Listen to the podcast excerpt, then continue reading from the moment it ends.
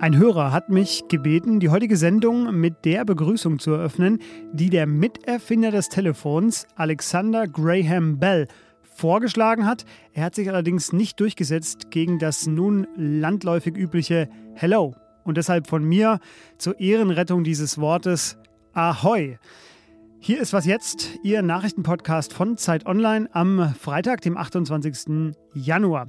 Meine Themen heute, das ist zum einen die Frage, warum energieeffizientes Bauen plötzlich nicht mehr gefördert wird und das von einem grünen Minister und warum Spotify ein Problem mit Corona-Verharmlosung hat und was das für die Plattform bedeutet. Zuerst aber wie immer die Nachrichten. Vier Jahre waren Annalena Baerbock und Robert Habeck Vorsitzende der Grünen. Sie ist nun Außenministerin, er ist Vizekanzler und deshalb werden sie heute bei einem digitalen Parteitag verabschiedet. Bei der zweitägigen Veranstaltung wollen die Grünen dann ihre neue Spitze wählen. Es gelten als Favoriten Ricarda Lang und Omid Nuripur. Ricarda Lang ist Teil des noch amtierenden Vorstands, gegen den die Berliner Staatsanwaltschaft ja auch gerade wegen Untreue ermittelt. Trotzdem gilt ihre Wahl als sicher. Es gibt nämlich keine Gegenkandidatin. Heute will Frankreichs Präsident Emmanuel Macron mit Wladimir Putin telefonieren und ihm einen Weg der Deeskalation vorschlagen. Aus Regierungskreisen hieß es, Macron wolle dabei auch klarstellen, dass eine Deeskalation des Konflikts schwere Konsequenzen nach sich ziehen würde. Angesichts des massiven russischen Truppenaufmarschs an der Grenze zur Ukraine fürchtet der Westen ja einen Angriff Russlands. Russland wiederum weist das zurück. Redaktionsschluss für diesen Podcast ist 5 Uhr.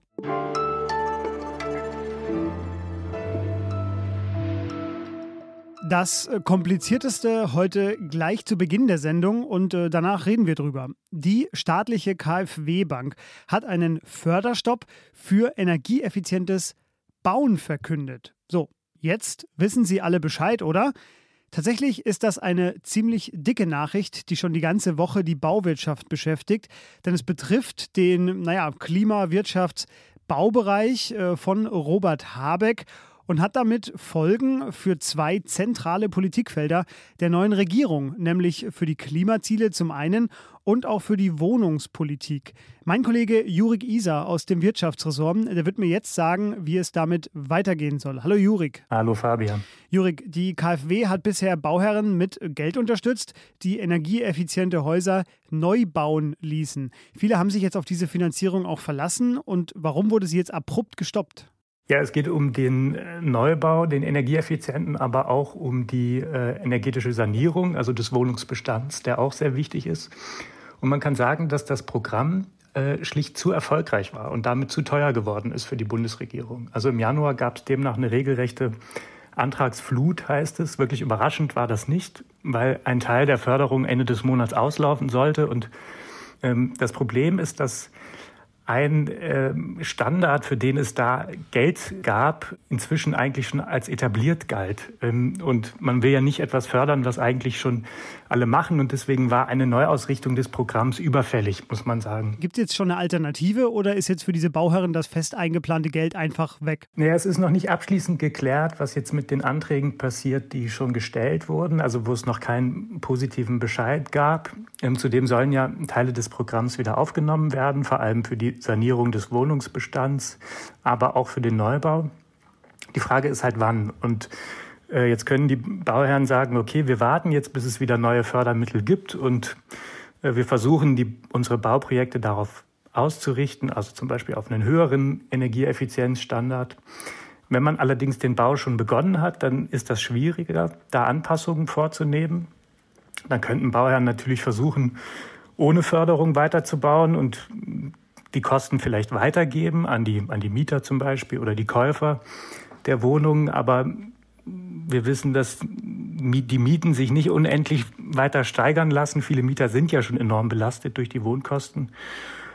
Hm, dann könnte man versuchen, nach einem niedrigeren Standard zu bauen, also dass man sagt, okay, weniger Klimaschutz jetzt, um das günstiger zu machen, das könnte funktionieren.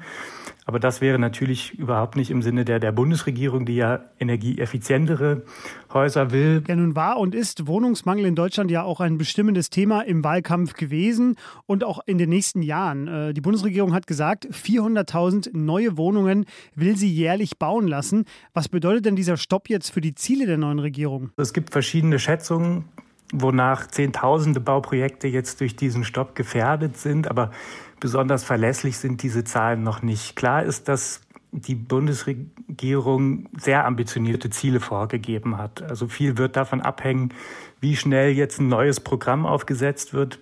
Bei den Neubauzahlen wird man womöglich einen verzögerten Effekt sehen, also vielleicht im kommenden Jahr.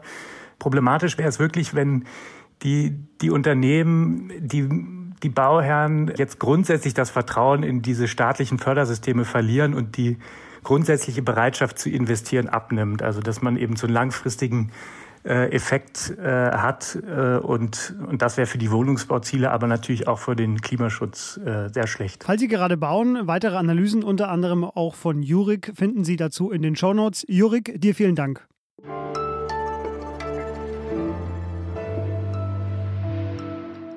Und sonst so? Der 27. Januar, also gestern, ist jedes Jahr weltweit der internationale Holocaust Gedenktag und deshalb möchte ich heute auf ein wichtiges Projekt aufmerksam machen. Das Deutsche Fußballmuseum hat seit gestern ein Online-Lexikon freigeschaltet, in dem man die Biografien verfolgter oder ermordeter jüdischer Fußballer nachlesen kann. Die bekanntesten sind Julius Hirsch, nach dem auch ein Preis des Deutschen Fußballbundes benannt ist, oder der frühere FC Bayern-Präsident Kurt Landauer. Doch da sind noch so, so viele mehr. Ich habe gestern einfach mal reingescrollt und mich so ein bisschen durchgeklickt. Es sind so wahnsinnig interessante Geschichten Geschichten. Das fand ich wirklich fantastisch, ein tolles Projekt. Dafür möchte ich hier werben.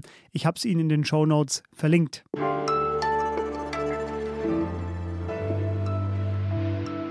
Dieses Intro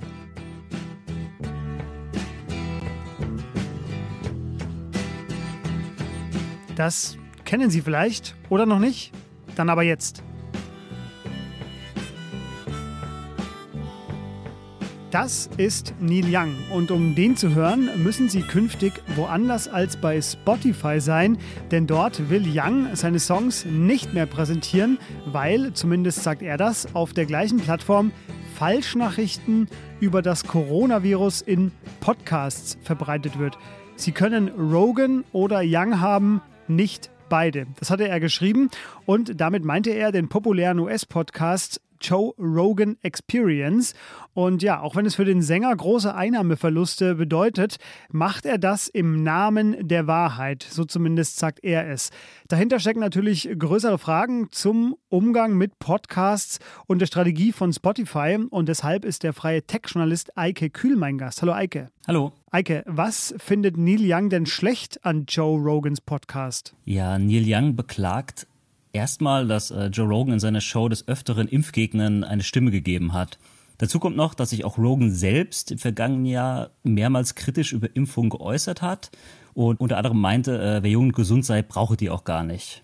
Und Neil Young war übrigens auch gar nicht der Erste, der jetzt eine Reaktion von Spotify fordert, denn schon im Dezember haben rund 270 Ärztinnen und Ärzte einen offenen Brief an die Plattform äh, gerichtet, wo auch sie ein stärkeres Vorgehen gegen Falschinformationen forderten. Facebook oder Twitter versuchen ja schon seit Jahren, ich sage mal, einen angemessenen Umgang mit, naja, der Wahrheit zu finden. Aber für Spotify ist das doch noch ein relativ neues Phänomen, oder? Äh, ja, stimmt. Äh, es liegt auch daran, weil sich natürlich auch die Inhalte auf Spotify im Laufe der Jahre geändert haben. Ja, als Spotify noch ein reiner Musikstreaming-Dienst war, hat man ja letztlich nur die Inhalte von den Musiklabels weitergereicht. Aber inzwischen produziert Spotify eben auch viele Inhalte selbst, ja, vor allem voran Podcasts und Hörbücher.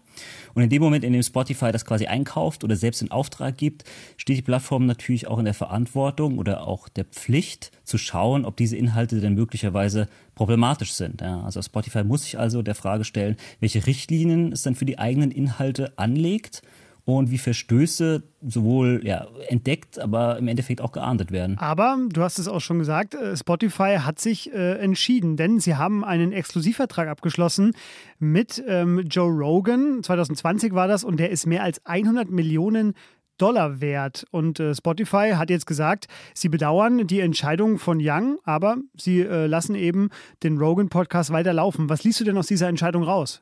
Also grundlegend bedeutet die Entscheidung ja erstmal nur, dass die Songs von Neil Young äh, halt nicht mehr auf Spotify zu finden sind. Also das ist erstmal der einzige Fakt, den es daraus gibt. Ja. Man könnte nun natürlich noch einen Schritt weiter gehen und daraus jetzt ableiten, dass Spotify an so verdienten und auch bekannten Musikern wie Neil Young vielleicht gar nicht mehr so viel liegt, ja, sondern stattdessen sind es eben Produzenten wie Joe Rogan, für die man viel Geld ausgegeben hat. Und bevor man sich jetzt eben mit Joe Rogan überwirft, indem man bestimmte Episoden von ihm löscht oder eben irgendwie da reinkrätscht, dann nimmt man eben in Kauf, dass Neil Young äh, der übrigens auch schon vorher kein Spotify-Fan war, aus anderen Gründen, äh, eben von der Plattform verschwindet. Vielleicht ist es auch, dass sich die Machtverhältnisse so ein bisschen ändern und die Musiker auf Spotify vielleicht nicht mehr die ganz erste Geige spielen. Genau, vielleicht sehen wir hier gerade einfach eine Verschiebung der Prioritäten bei Spotify. Eike, du hast auch einen Text drüber geschrieben, den finden Sie in den Show Notes. Äh, vielen Dank dir für diesen Einblick. Ja, gern geschehen. Und das war was jetzt am Freitagmorgen, egal wo Sie uns hören, ob auf Spotify, auf der Homepage oder beim Podcatcher Ihres Vertrauens. Schön, dass Sie auch heute mit dabei waren. Sie können uns auch schreiben unter wasjetzt.zeit.de für Fragen, Kritik oder für hemmungsloses Lob. Das lesen wir auch sehr gerne. Ich bin Fabian Scheler. Ich wünsche Ihnen jetzt schon mal ein schönes Wochenende und sage bis bald und tschüss.